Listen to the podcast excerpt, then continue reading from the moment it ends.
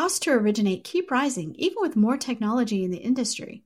The problem is the core platform. A new LOS can re architect the process around data, not humans moving paper files. Vesta has built this LOS, and you can learn more at Vesta.com.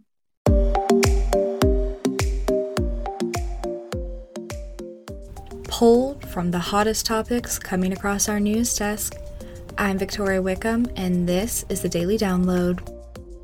Today, I'll cover a report that claims Texas based mortgage lender Caliber Home Loans will potentially go public this year at a valuation over $2 billion. I'll also cover a report that shows the number of mortgages in active forbearance rose by 21,000 after six weeks of steady declines, as well as a report from the Labor Department that indicates the U.S. unemployment rate in September hit a six month low of 7.9%. But before we listen, here's a brief word from our sponsor. Extraordinary challenges demand extraordinary solutions. CoreLogic is uniquely positioned to help you navigate this historic disruption. Whether it's virtual home showings, flexible employment verifications, or automated loan modification engines, CoreLogic delivers the data driven solutions, targeted insights, and deep domain expertise trusted by the nation's most successful mortgage lenders. Explore how CoreLogic can help you today. Visit corelogic.com forward slash COVID 19.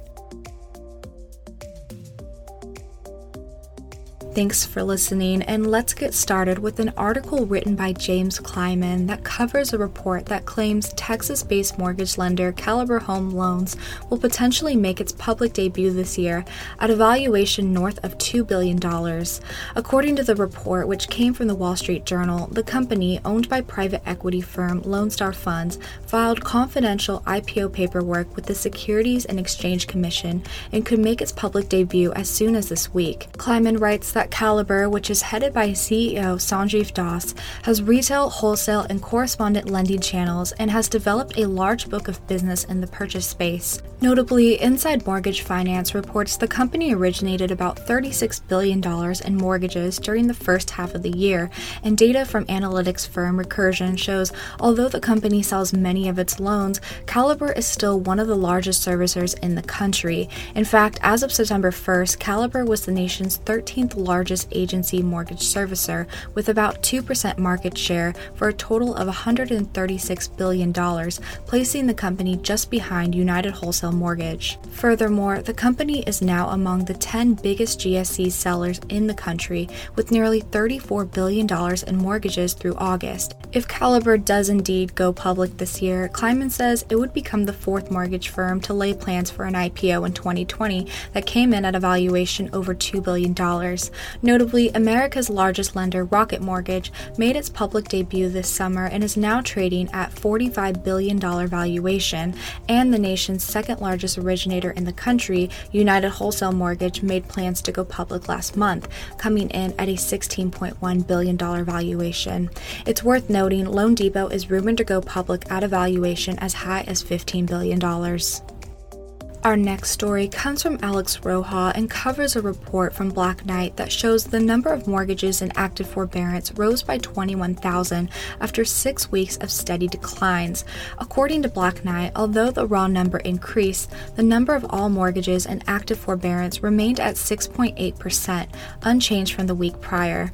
Roha writes As of September 29th, 3.6 million homeowners remain in COVID 19 related forbearance plans, representing 700 $151 billion in unpaid principal. The report indicates portfolio held and private labeled security loans were largely responsible for the recent increase, with the forbearance share gaining from 7.1% to 7.3%, a total of 28,000 new loans in forbearance. Notably, the rate for home loans in Ginnie Mae securities, primarily mortgages backed by the Federal Housing Administration or the Veterans Administration, rose to 11.2% from 11.1%, and the forbearance rate for mortgages backed by Fannie Mae and Freddie Mac offset gains by a 9,000 decline in GSE forbearances, falling to 4.7% from the previous week's 4.8%. According to the report, active forbearance volumes are now down 8% from last month, and GSE and portfolio and private loans have each fallen by 10%, with a more modest 4% decline among FHA and VA loans.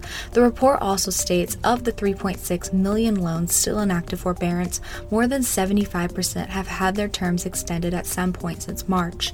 Black Knight now estimates significant extension and removal activity over the next few weeks as more than a million forbearance plans are set to expire in September, with another million in October. Our last story also comes from Alex Roha and covers a report from the Labor Department that indicates the U.S. unemployment rate hit a six month low in September. According to the department's data, the unemployment rate came in at 7.9% last month, down half a percentage point from August 8.4%. Roha says with 1 million people making up that half percentage drop, the department estimates that 12.6 million Americans are still unemployed, and although the rate has been declining, declining since April's 14.7% record spike, the decline has begun to slow. In fact, August's unemployment rate dropped a full 2 percentage points from July's 10.2% rate, while July dropped nearly 1 percentage point from June's 11.1% number. In September, total non farm payroll employment rose by 661,000, but remains 7% below February's peak. Furthermore, private employment increased by 877,000, while government employment fell by 216,000. A stat Mortgage Bankers Association senior vice president and chief economist Mike Fratantoni chalks up to drops in local education employees as many schools did not bring their workforces back in September. According to him, job growth is going to be more difficult for many sectors, and although workers on temporary layoff continue to be called back to work, the number of permanent job losses have increased by 2.5 million since February. That being said, as businesses attempt to safely reopen, leisure and hospitality, as well as retail trade, are experiencing employment gains. In September, residential construction employment posted another large increase, including specialty trade contractors, which saw job gains of 22,000, something Fannie Mae chief economist Doug Duncan says is a welcome sign for a sector dealing with supply constraints. According to him, the number of persons working part time but who would prefer full time employment fell by 1.3 million in September, representing a positive signal of labor demand but also highlighting significant underemployment. That's a wrap for today's episode of the Daily Download. Remember to subscribe, rate, and review on Apple Podcasts, and join us again tomorrow.